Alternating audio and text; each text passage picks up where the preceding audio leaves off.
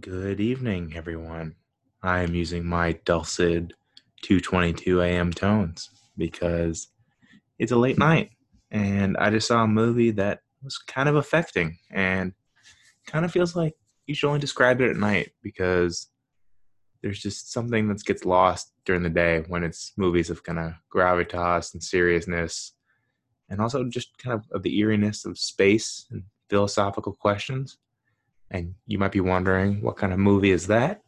Well, it was the 2019, I want to say classic because it, it affected me. I just took a long, hour long walk just thinking about it. Ad Astra, uh, the Brad Pitt project, directed by James Gray, who I never knew before this movie. And I am thoroughly impressed. And I'm going to just rip through his catalog uh, after this because this was something special. It was this calm, meta, thinking man's outer space philosophical exercise.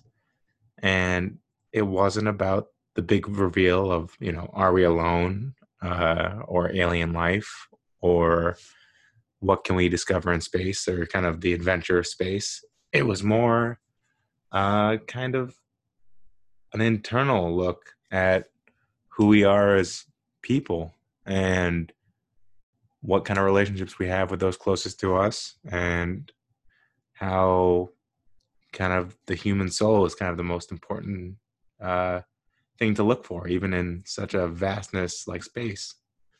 Hmm, kind of choked up even thinking about it. I think I think those are, you know, when you're like, it's really late at night and you kind of feel everything's more important. You're like, oh man, I'm meant for great things, or you know, oh man, this thought I have right now is way more important than it's going to be in the morning. That's I think that's what it's that's what's happening right now. But I want to run with it because that is this kind of movie too, because it takes itself very seriously, and I thoroughly enjoyed it because that's not normally you know space movies, action, shoot 'em up, uh, give me the alien reveal, all that you know, nice that that that you know comfort food but this one just made you think. It's kind of in that vein of Arrival or Gattaca or 2001: A Space Odyssey, Contact, just movies that subvert the genre. And it's just this very quiet, eerie, beautiful, sprawling. Just look into this one guy, uh, Major Roy McBride, played by Brad Pitt, played to perfection by Brad Pitt. By the way, he doesn't say much. Uh, the script kind of has this poetic tone to it with uh, him talking over the movie, you know, doing a voiceover. And he probably doesn't have more than 100 lines of dialogue.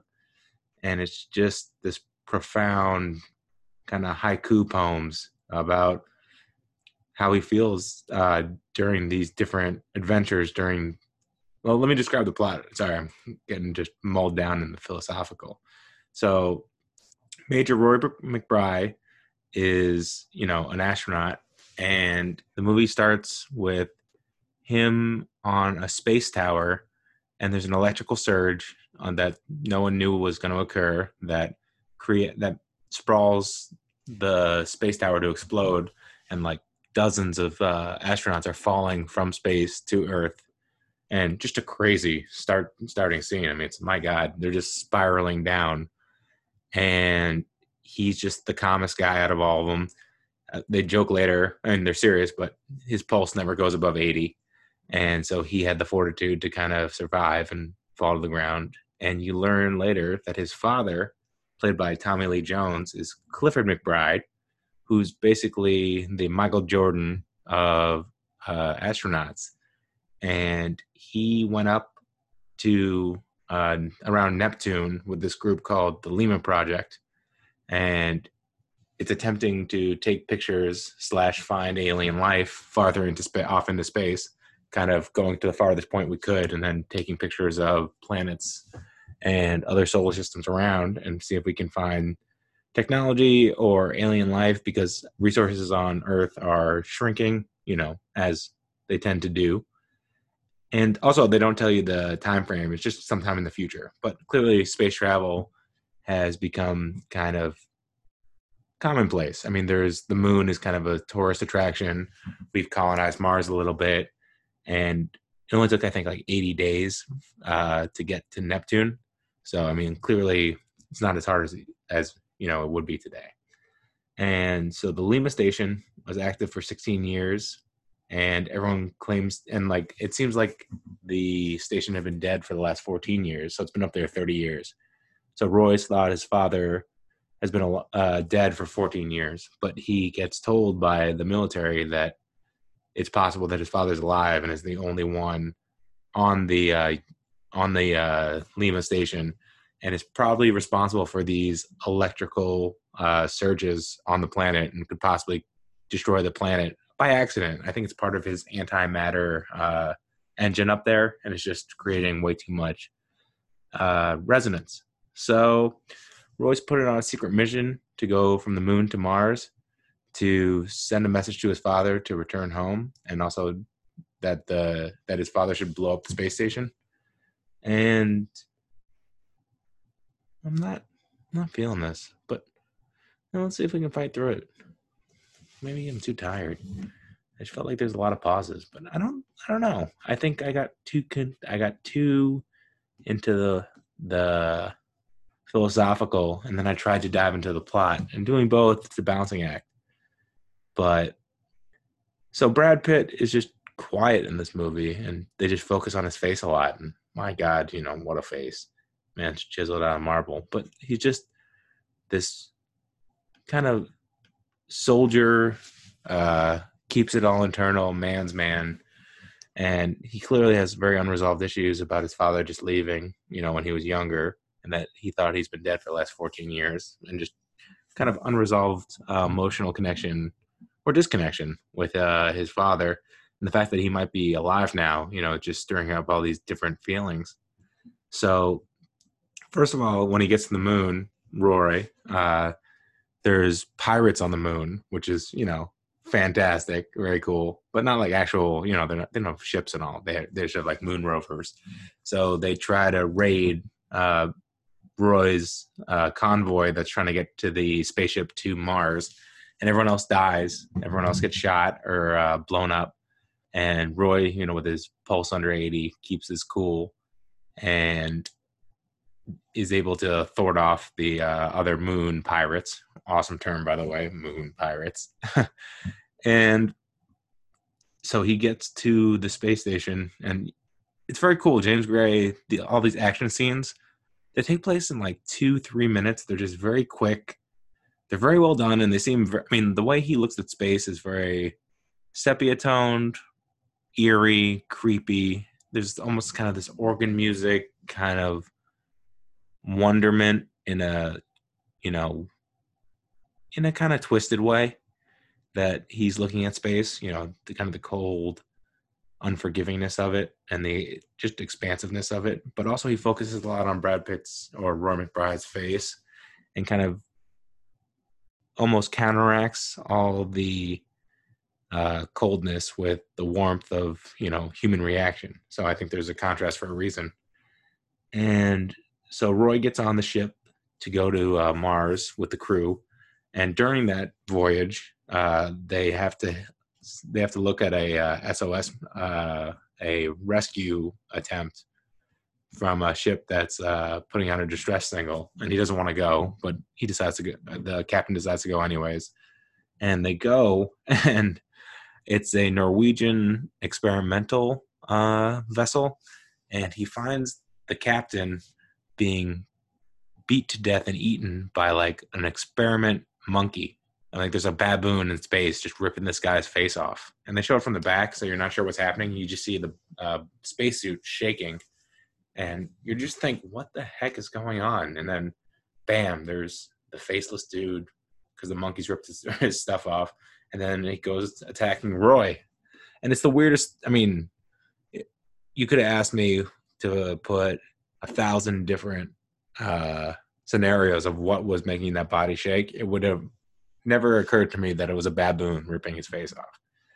But Roy escapes, and you know they get to they get to Mars, and you know that it seems like everything Roy does, uh, there's kind of a issue or a almost detrimental, chaotic problem. Like even when they try to land, I guess there's issues with landing on Mars because everything's with the electrical surges is just having issues.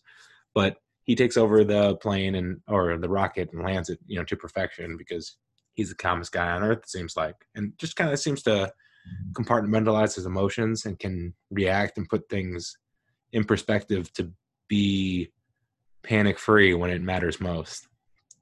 And so on Mars, he sends the voice message to his father. And it's this very kind of cardboard message that they give him to say. And he, you know, he's doing it over and over again to no avail. And finally, kind of frustrated and boiled over with all his emotions towards his father, he finally just gives him a heartfelt uh, kind of update on his life from his uh, from his heart, and you see kind of emotion leak out, and it seems like his dad responded to that one, but they're not. They don't make it entirely clear. But then Roy is not allowed to go on the trip because it's interesting. Uh, this whole movie you put on this little uh, like pulse reading patch and they ask you evaluation questions and they tell you immediately if you're okay to go uh, on the next trip and he usually i mean he passes with flying colors usually but finally when he leaks out this um, kind of emotional dump to his uh, father he's finally his pulse is racing enough that they're saying he's not fit for travel but he learns from uh, the leader of the Mars colony, Helen, that apparently his father has been alive these last 14 years. And the reason he's alive is because he killed the rest of the crew of the Lima project because they wanted to go home after 16 years after they hadn't after they hadn't found anything and he thought the work was more important than that so he killed everyone on board it's a rough look and you know you can see Roy's face. He's just heartbroken and disappointed and disheartened. You know, this his father's been brought up as this hero, and if someone's going to leave you, you know, I mean, like, especially your father, then he should have done it for a reason, you know, of merit, of you know, bettering the world, or just being being up to the task of being mythological. And clearly, he has not. And it's just you can see in Roy's face, he just crushed. And he decides he's going to go on the rocket that's going to nuke the space station up there. He's going to sneak on board. And he does. And when he sneaks on board, the crew tries to attack him, even though he doesn't want to kill or hurt any of them. He just wants to help them do their mission. But they've given their orders. And again, another like wham bam fight scene uh, in zero gravity that has to do with oxygen depletion, a knife, and a gun. And uh, James Gray, I don't know if he, he's known for this, but like these three minute action sequences that are just jaw dropping, quick, brutal, and then it moves on. And fi- so now Roy's alone on this uh, spaceship, and he's going to find his father. And he goes, and you kind of you see kind of projections in his head. He's you see him talk, thinking about his ex-wife, in you know kind of slow motion caption shots. There's this kind of Terrence Malick feel to the movie that you know there's a gravitas, and you kind of are getting a look into his mind as he's you know a man alone. And he finally gets to the station and finds his father, and you know his father he hasn't seen anybody in 30 years and murdered a bunch of people uh 14, 16 year 14 years ago. So clearly he's kind of lost his marbles but he's just kind of he's the disappointing god figure that kind of I think there's a lot of mythology and religion religious undertones in this film that the creators of or our heroes tend to not be you know who we we kind of post them up or stick them up to be and i mean clifford is just brutally honest he's like i never really uh, thought about I never thought about your mother or you. I didn't care that I left you. I'm here to do my work, and this is what I'm. This is my destiny, and I'm here to. I'm not leaving, and this is what I'm meant to do. And you know, I mean, Roy's traveled the entire length of the stratosphere uh, and killed people, just to get to his father. He was hoping, you know, to be reunited, but it's weird the way Brad Pitt kind of reacts to all this news. He takes it in, and you can tell, you know, these are gut punches, but he's not, you know, he's not just broken down as a human being. He internalizes it and takes it in in kind of this almost 1960s cowboy Clint Eastwood kind of stern reflection kind of way. And it turns out that the reason that Clifford is, you know, so just distraught is that there's nothing else in the uh, in the uh, in the universe that they found. There's, I mean, beautiful planets, wonderful, unique, interesting uh, places where there could be life, but there isn't. And to him, us being alone is the most crushing thing because his destiny was to find alien life and to you know better mankind. And when your dreams are crushed where do you go? And so even when roy sets a nuclear weapon to blow up the uh, lima station and for him and his father to leave while they're hooked together uh, clifford tries to escape while they're in space and he make he forces roy to just let him kind of drift out into space because he can't go back. He never wanted to go back and he just he belongs in space. And roy obliges and then roy makes a pretty heroic venture back to the ship kind of without his little uh, spacecraft that got destroyed on the way in. He personally you know in just his little spacesuit goes through kind of a meteor shower and somehow makes it back to earth and when he gets back to earth he kind of has he has this realization that yes, we're alone in the universe, but that's not a bad thing. It's just it's you have to take comfort in the fact that we are the only sentient uh, beings that we've found so far, and that personal interactions and personal love is kind of where you should focus your time and attention into rather than trying to always reach for the stars of kind of what's going to be the next fix technologically or scientifically or even just to have your name in the history books. That's not as important as connecting with the people around you and appreciating kind of the uniqueness of existence and not trying just because you're alone doesn't mean you're lonely.